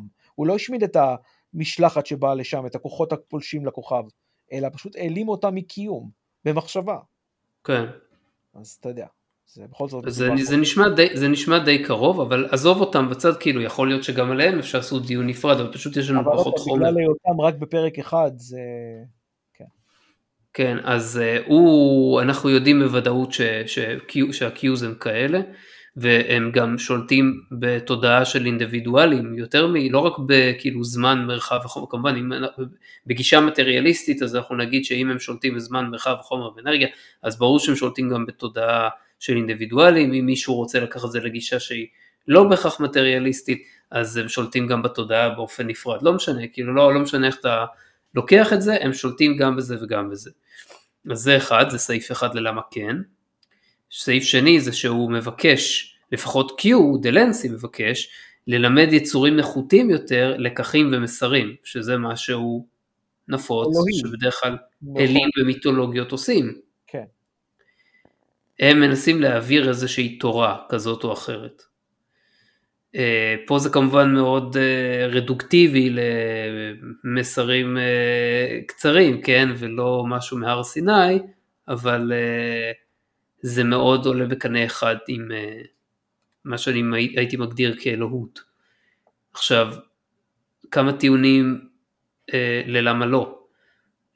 הוא לא יצר את הבריאה, או שהוא נוצר כרגיל כמו שאר הגזעים ביקום ואז יתפתח למשהו אחר, או שמלכתחילה הוא היה חוץ יקומי אבל לא נצחי. כאילו פרט להערה הזאת שהוא העיר שם. שקווין התכוונת? שקווין, שקווין העיר שם לגבי מה שהזכרנו קודם, אני לא חושב שדיברו על זה יותר מדי בהרחבה, וההערה הזאת לדעתי אין בכוחה כדי... אה, לא, לא דיברו על זה, אתה צודק. כן. מצד שני, גם לא כל האלים במיתולוגיות השונות שאנחנו מכירים היו תמיד קיימים. נגיד אלי האולימפוס למשל, נולדו לטיטנים. נכון. אז... וגם אה, הטיטנים נולדו לקרונוס ו... אה, לא, קרונוס היה טיטן בעצמו, לא וזהוס סליחה, וכל אה, אלה היו הילדים שלו. לא קרונוס, נו, אורנוס. אה, אורנוס וגאיה, אני חושב. זה שני האלים הראשונים. אוקיי, בכל מקרה יש להם כאילו נקודת התחלה, אה, אז אה, לא- ואנחנו עדיין כאילו מדברים עליהם כאלים במובן התיאולוגי, אז אה, זאת אומרת זה יכול להיות גם נקודה לחיוב, כאילו במידה, בקיצור זאת נקודה ככה צפה, ולא בהכרח אה, כן או לא בהכרח לא. אה, עוד נקודה זה שהוא לא יצר סביבו, וכנראה הוא לא חיפש ליצור סביבו, כן, הקונטיניום אני מתכוון, כן. ליצור פולחן. אה, לא שאנחנו יודעים על זה לפחות. טוב, אבל זה, אתה יודע, יותר רלוונטי ל... ל... ל... ל... כל העניין הזה של פולחן, זה יותר רלוונטי לאלים, אתה יודע, לאלים כמו המיתולוגיה היוונית, שבה הם דורשים את הפולחן. לא רק, מה, מה זאת אומרת, כאילו גם ביהדות יש פולחן, אלוהים, האלים הנצרות. המונותאיסטים זה, זה, אתה יודע, זה הרבה יותר כמבחנים מאשר כפולחן. לחלוטין פולחן, ברגע שאתה מתפלל שלוש אוקיי. פעמים ביום זה פולחן, אתה עושה, אתה, אתה חוגג חגים עם כל המנהגים זה פולחן, הכל חלק מהפולחן. כן, אבל אתה יודע... טקס הלחם והיין בנצרות זה פולחן. בניגוד למה, נגיד לאלים האולימפיים ואולי האלים ה... אה, גם האלים המצריים וגם האלים, גם האלים הנורדים, כי אני פח, פחות לגביהם, אבל שממש דורשים את זה בצורה מאוד מאוד אנושית. לא משנה באיזה מידה הם דורשים את זה ובאיזה צורה זה לובש, יש מצוות שאתה אמור לקיים והקונטיניום לא עושה את זה, הוא לא בא נכון, ואומר אתם חייבים לסגוד לי ככה או ככה. זה נכון. הוא גם לא מציג את עצמו למעשה בתור אל. כן, במובן אה, ה- כן, חוץ מכזה חצי בדיחה בטפסטרי כשהוא אומר לפיקארד את זה. כן, I'm גם גד, אומר את זה, כן. מצד שני אין לפסול שחברי קונטיניום אחרים עשו את זה עם גזעים שהם לא בני אדם כי אנחנו לא יודעים, לא יודעים. כן, אנחנו לא, לא, לא יודעים, זה יכול ללכת לכאן או לכאן. אמ, הוא עוד נקודה, הוא לא מתערב באופן שיטתי בחייהם של היצורים, של כל היצורים החיים. רק בגורל של תושבי הפדרציה וספציפית בני אנוש, וגם זה לתקופה של כמה שנים, לפחות לפי TNG ואולי טיפה בוויג'ר. ראינו קצת ב... ראינו, ראינו כמו שהזכרתי קודם שקווין כן התערב כמה פעמים בדברי ימי האנושות, ואולי אולי הם יתערבו גם בגזעים אחרים, אבל זה לא שהם כאילו, כאילו חלק, מה, חלק ממה שמאפיין אלים בכל המיתולוגיות זה שהם שולטים ומתערבים בהכל. הכל. מהמחשבה הכי אבסטרקטית שיש למישהו לבין תזוזה של רגל של חרק איפשהו בכוכב לכת אחר ביקום. והכל instantly, ועל אף שאני לא, לא חושב ש-Q לא beyond that, זאת אומרת אם הם ירצו, אז אין לנו עדות לכך שהם עושים את זה, זה נראה כאילו הם נותנים חופש אמיתי ולא רק בסדר, את הדואליות. לא- זה דווקא לא מראה שהם לא אלוהים. אה, זה רק מראה שהם, אה, אתה יודע, הם עשו משהו, נותנים לו לגדול, לא להתעסק, לא מתעסקים עם, ה, עם כל שלב, הם לא micro-managing. אבל, אבל הם לא אומרים לך שהם יצרו את הבריאה. בסדר, אני אומר, אבל הנ- הנקודה הספציפית שאמרת לגבי זה שהם לא מתערבים בתזוזת חרק או כל דברים כאלה, זה לא, זה, זה לא מעיד בכך שהם לא. זה, זו לדעתי העניין. אז אה, בסדר, אבל אתה יודע, אין לך שום עדות לזה, אז אה, קצת קשה לבוא ולהגיד שהם... אה, אני מבין מה שאתה אומר, אתה יודע, זה, זה, זה יותר נע לעניין של בין, אתה יודע, בין true God, אם יש דבר כזה, לבין God-like. כן. God like אני לגמרי מסכים שהם כן. כן. עכשיו אה, נגיע לנקודה שדיברנו עליה כמה פעמים. יש לפחות גזע אחד שה-Q חוששים ממנו, אם לא Q דלנסי ספציפית, וזה האלוריאנס. כן, משום מה. וראינו את זה בתגובה של גיינן בפרק Q הוא, כן, כך שגם אם אפילו אם ה-Qs מנצחים את האלוריאנס בנקודות מה שנקרא, אז האלוריאנס הם לא אפסים גמורים מולם, כמו בני האדם שהם כאילו עפר, כלום, אטומים בודדים. ו- וזה פשוט, אה, זה, זה נקודה שכמו שדיברתי עליה, שנזכיר את זה קודם, זה נקודה מאוד מאוד מאוד מאוד תמוהה. כי אנחנו ראינו את האלוריאנס בפנים, אנחנו רואים אותם בג'נריישנס, הם, אתה יודע, הבורג השמידו אותם. כן. ו... אה, הנקודה? למה, אנחנו בסדר, אנחנו יודעים ש... כן, שהם חיים הרבה מאוד שנים, האלוריאנס לא, כאילו לא קרוב לממדים של או משהו כזה, כן? אבל הרבה מאוד שנים, ו... um, listeners, whatever that means, מה, מה בדיוק מייחד אותם בזה שהם יכולים uh, להתנגד לקיו באיזשהו אופן? אני מעריך שהם זרקו את הרעיון הזה, שתלו את הזרע, ופשוט, אתה יודע... בשביל לתת, ל... בשביל לתת ל... אתה יודע, קצת בשר לוופי, לוופי גולדברג ולדמות שלה. גם, אבל לא, זה כאילו, זה נכון, אבל כאילו, הם רצו לפתח את זה וזה פשוט לא קרה מכל מיני שיקולים הפקתיים, ו- it fell through. יכול, אתה יודע מה, אחת מהנקודות פה, אני יכול להגיד את זה כנקודת צד, מי שכתב את הפרק הזה, זה מוריס uh, הרלי, שהיה... כן, כן, כן, בדיוק רציתי להגיד משהו. שואו ראנר בשתי עונות הראשונות, וזהו. אחרי שהוא עזב, ובא מישהו אחר, אז uh, הוא לא פיתח את זה, למרות שכמובן מה שכן נלקח מהפרק הזה זה הבורג, שזה המשיך.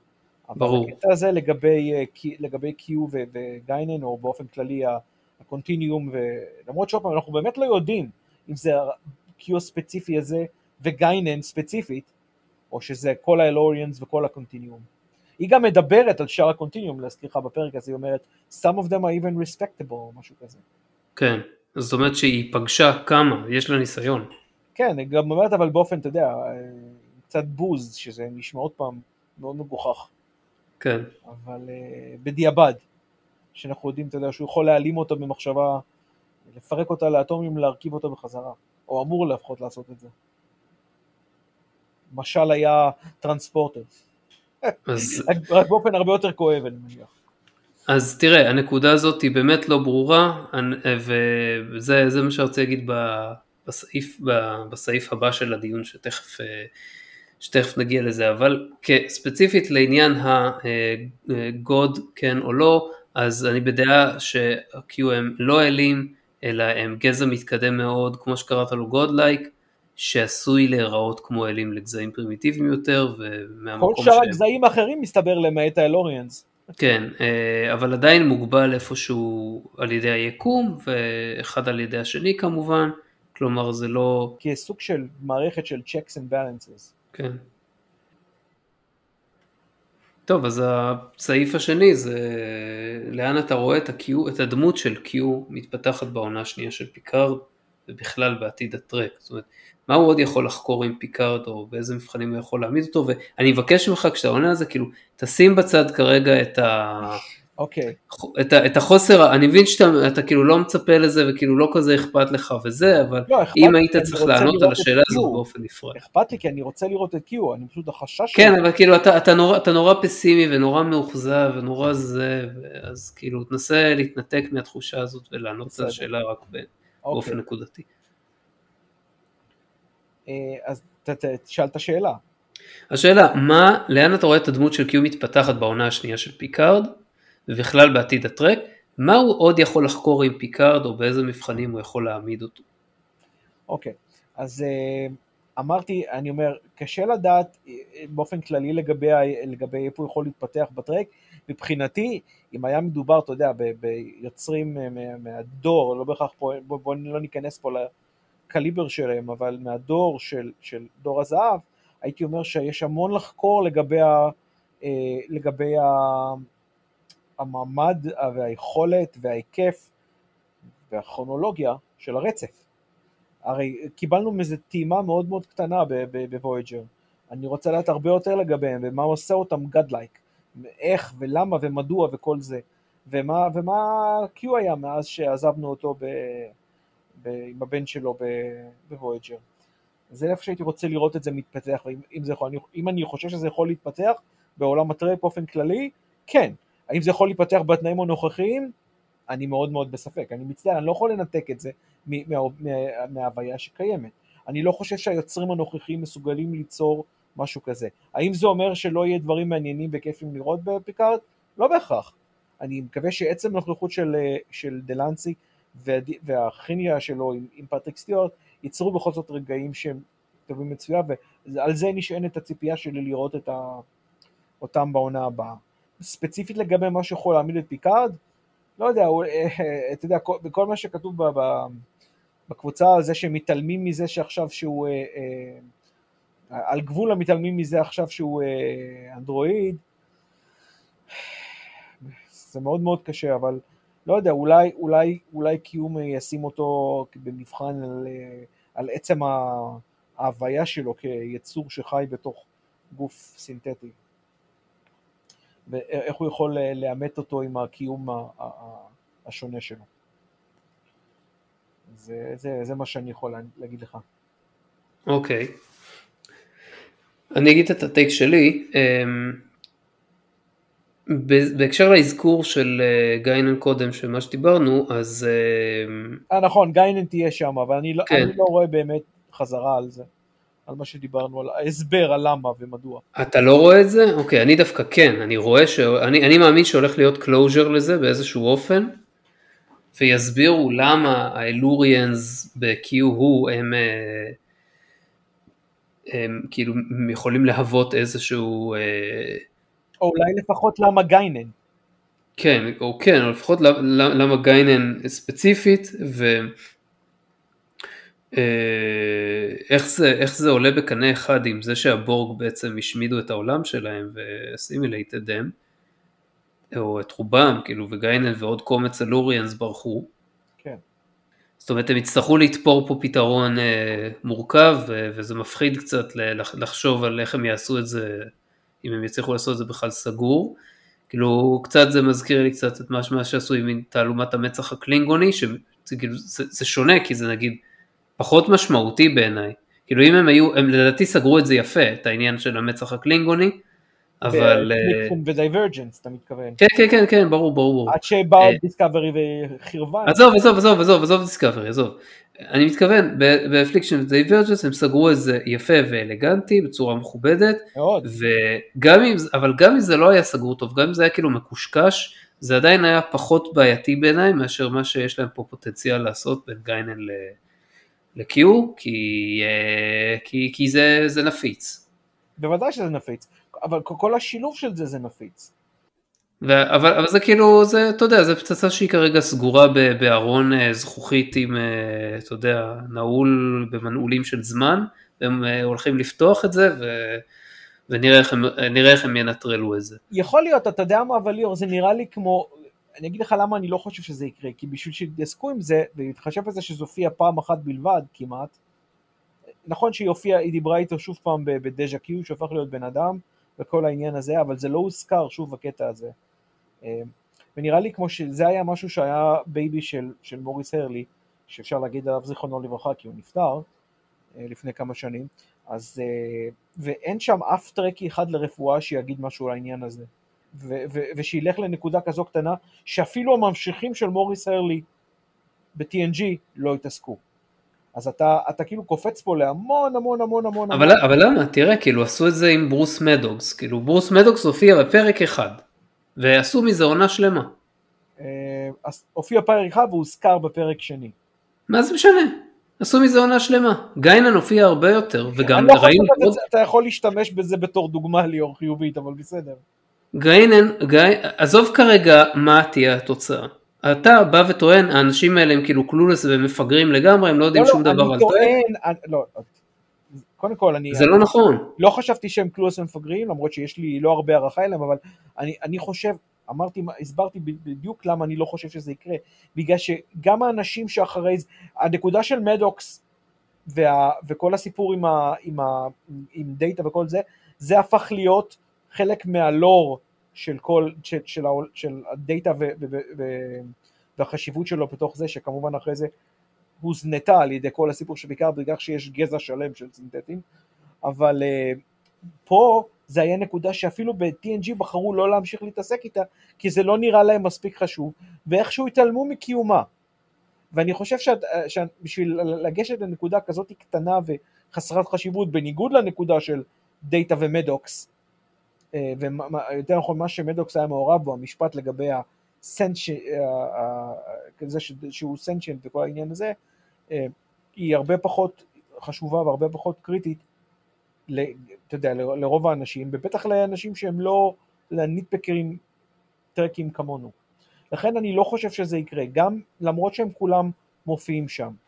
אבל יכול להיות ש, ש, שזה יקרה בגלל העובדה אה, שמופיעים שם הדמויות הספציפיות האלה, וגם אם זה יקרה, ואני מאוד מאוד בספק, זה יהיה עניין ספציפית לגביהם, אני לא חושב שזה יהיה כל האלוריאנס וכל הקונטיניום. טוב, זה remains to be seen כמובן, אה, אני מאמין שבגלל ששתיהם הוכרזו והובלטו, כאילו, אז יעשו עם זה משהו וזה, כמובן תמיד יש את האופציה שפיקארד יהיה עם גיינן באיזשהו פרק ספציפי, ואחר כך יהיה עם קיו באיזשהו פרק ספציפי, או לפני, אתה יודע, לא משנה. אני מאמין שאם כבר, לא, משהו בסגנון הזה. והם, והם, לא, והם לא ייפגשו, אבל בגלל שזה כאילו כל הסדרה הזאת, גם בעונה הראשונה, הייתה כל כך, היה לו כל כך הרבה מאפיינים של ריוניון, גם עם מה שהיה בפרק נפנתה עם, עם, עם, עם רייקר ודיאנה וזה, וגם כאילו החזרה לדאטה והחזרה למדוקס, למרות שזה לא אותו שחקן וזה לא משנה. אז אני מאמין שכאילו כן יעשו לזה revisit וכן ינסו לסגור את זה באיזשהו אופן, זה פשוט נראה לי כמו נקודה עמוקה מדי כדי להתעלם ממנה. יכול להיות. אה, אבל בסדר, יכול להיות שנתבדה. אז זה לגבי החלק הראשון של השאלה. ולגבי החלק השני, אה, מה הוא יכול לחקור עוד עם פיקארד ואיזה מבחנים וכולי, אז עכשיו כשפיקארד כבר לא בן אנוש ביולוגית, אז יכול להיות שאפשר להכליל ולהגיד משהו על לקחים שמגוון מינים, ביולוגיים ולא ביולוגיים, יכולים ללמוד. ובכל מקרה, אני מתאר לעצמי שנראה קיו הרבה יותר מחושב, מתוכנן, אמנם לא פחות devious מהאיטרציות הקודמות שלו, אבל בטוח, בטוח הרבה פחות מגוחך ממה שהיה בוויג'ר, במיוחד ב-The Q and the Grey, ועם arc סדור יותר. ואני רק מקווה שיתכננו הפעם יותר טוב את הכתיבה ולא יורידו כל מיני סצנות בעריכה, שיגרמו לזה שיהיו דברים שלא מבינים, כמו למשל בסוף העונה הראשונה ושל פיקארד, שכשלא הבנו מה קרה עם נארק, ואחר כך שייבון הסביר באיזה, באינסטגרם, שהוא נלקח על ידי הפדרציה, ושזה שלא ראינו את זה על המסך זה היה קורבן של תהליך העריכה. עכשיו דברים כאלה יכולים לקרות, והם עוד יקרו, אני רק מקווה שכאילו במה שנוגע ל-Q ספציפית ולסיפור שלו, אנחנו נקבל משהו סדור וברור, כאילו במה שנוגע, מה שנגע בעונה הראשונה לדאטה, תגיד מה שאתה רוצה על, ה, אה, על התוצר הסופי, זה היה משהו שהם לא הזניחו, כן, לא, לא נתנו לסצנות לכתר. זה היה מרכז העלילה, כאילו כל הסיפור. נכון. אז זה לא חוכמה גדולה, זה ברור. כן, אני מקווה, אני לא יודע אם זה הולך להיות מרכז העלילה פה, אני מעריך שזה הולך להיות חלק מאוד מאוד חשוב בעלילה, המעורבות של Q, לכן אני מאמין שכאילו לפחות את זה הם יכתבו ויצלמו טוב. כמה טוב? נראה. נקווה לטובה. אה, כן, תשמע, לקוות תמיד אפשר. כן. אני מקווה ש... אתה יודע, אמרתי לך, שמבחינתי רק שלא יהרסו לי את Q. אבל אה, נראה הלאה, מה אני אגיד לך? זה... אם אני, אה, אמרו שגם, אם אני לא טועה, שגם, שגם לבר ברטון חוזר? אני לא זוכר אם אמרו את זה חד משמעית, נראה לי שהעלו את זה כאופציה. הבנתי. כי חשבתי איזה, אבל אני אה, לא ראיתי שום דבר בפילמוגרפיה שלו שמעידה על זה שהוא כבר אה, אה, הובטח. כן. אמ, אוקיי, לפני סיום אני רוצה להזכיר את הנקודה שהזכרתי קודם קודם, להרחיב כאילו טיפה על הנקודה, טרליין.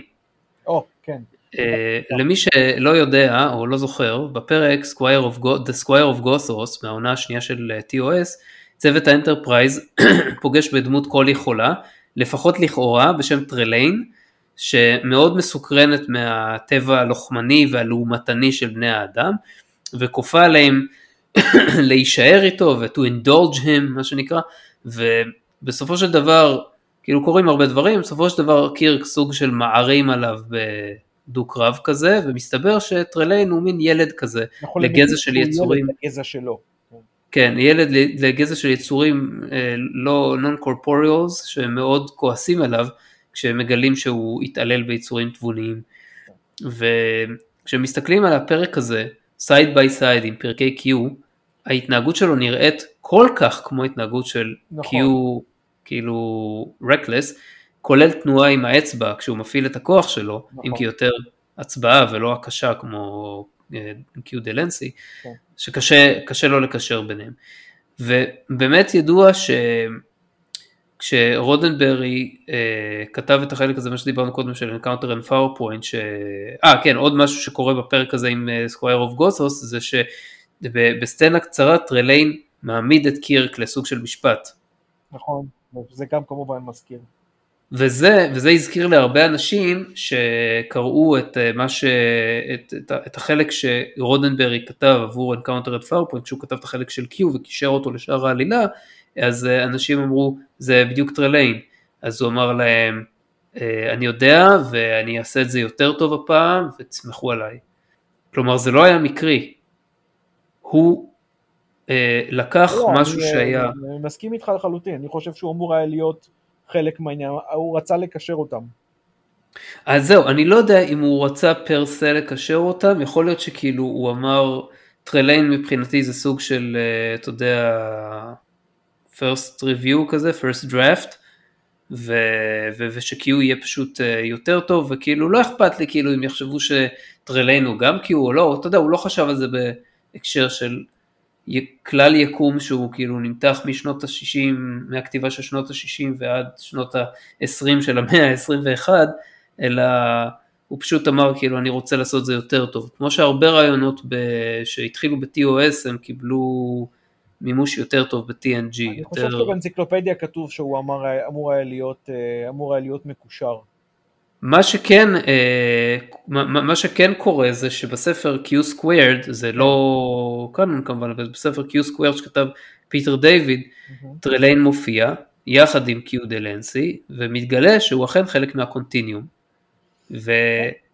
וככל שאפשר להתייחס למשהו לא קנוני ככן קנוני, ושעדיין יקום הטרק לא יקרוס לתוך עצמו, אני חושב שאפשר לקבל את טרליין כ-Q, ואני מקווה שיום אחד עוד נראה את זה על המסך, מי יודע, אולי יזרקו על זה איזה הערה בעונה השנייה של פיקארד ויסגרו את הפינה, זאת בטח אולי. תהיה הזדמנות טובה. אה, אתה יודע, אפשר להתייחס לזה סוג של... אה, אנחנו יודעים שהוא ילד, כן? וקשה לח- לחשוב שה-Q גדלים מגיל, אה, אתה יודע, לילד לבוגר ב-80 שנה, שעברו בערך בין, אה, בין אה, סדרות, אני חושב. זו אולי הבעיה היחידה, הכרונולוגיה, כי אם הוא היה ילד אה, בזמן Squire of Gothos, אז לא הגיוני שאפילו 100 שנה הוא קפץ להיות מבוגר. כמו שהוא נגיד ב-Q squared או כמו שה-Q מופיעים. אז אה, זה, זה אולי הבעיה היחידה, אבל אתה יודע, אם, אם מסתכלים עליו כילד, אפשר לחשוב כמו, ש, כמו, כמו על הילד של אה, דלנסי וה-Q ה female ב-Q2. כן, והפרק הזה הספיק לו בשביל ללמוד אה, לקח, אז אה, למה שטרליין לא יצליח ללמוד עוד לקחים ב-80 שנה? לא, אבל אני אומר ש-80 שנה זה לא מספיק בשביל להיות ילד Q להפוך למבוגר Q. מתחשב ב... ובכלל הזמן לא, לא לינארי עבור ה-Q, נכון, זה- יכול להיות שזה העניין באמת, אולי הם גדלים מיד להיות אה, Q. הוא יכול היה להקפיץ אותו אחורה חזרה בזמן מיליארד שנה, אז, אז לתת אני לו אומר, אז לחיות, יש לנו כבר תקדים, אבל אל תשכח שגם Q אומר לג'יינווי, שזה יהיה הילד הראשון שנולד ב-Q מזה, אתה יודע, מילניאז או משהו. כן, אז אתה יודע, זה אולי סותר את זה. במרכאות. אבל לא משנה, אלה דברים קטנים טכניים שאפשר עליי איכשהו לפתור אותם. אני באופן אישי כן חושב שהוא Q בגרסה רף יותר. אבל uh, הוא גם, אתה יודע, כמו, כמו ב- כמו דלנסי מתחיל עם ה-greetings and felicitations וכל העניין הזה. כן, שהוא משתמש בכל מיני, אתה יודע, אה, אה, דיבור אה, אלגנטי חגיגי ו- כן ומתנשא. הוא, הוא, הוא מאוד מיסצ'יבס גם כזה, אז גם, אה, כן. לא. הייתי כן. אוקיי, לפני סיום, יש לך עוד מה להוסיף? אמ, אני, אה, זה, אפילו שראיתי איזה ארבעה חמישה פרקים, לאחרונה בא לי לראות היום עוד איזה פרק, אולי אני אראה קצת, אני כן אגיע אולי ל-Q בוויג'ר, כן. שרציתי לראות עוד פעם לפני זה שלנו, אבל אה, לא יצא לי, אז אני אולי כן אלך ואראה את זה. סבבה. ו- אני תמיד נהנה לראות את Q. תשמע, אני מאוד מקווה שמה שאתה אומר זה הנכון, וזה יהיה כיף לראות וכל העניין הזה, אז לא נותר לי אלא לקוות שאני טועה ואתה צודק. סבבה, גם טוב. אמ, אוקיי, זהו, הגענו לסוף התוכנית כרגיל, מקווים שנהנתם. אם כן, נשמח אם תיתנו לנו לייק בדף הפייסבוק של Assimilate This, נשמח גם אם תגיבו שם. אנחנו זמינים במרבית אפליקציות הפודקאסטים, לרבות Spotify, Apple Podcast, Podcast Addict, Google Podcast ועוד. תודה שהייתם איתנו. תודה אלכס. תודה ליאור, היה כיף. ועד הפעם הבאה, ביי ביי.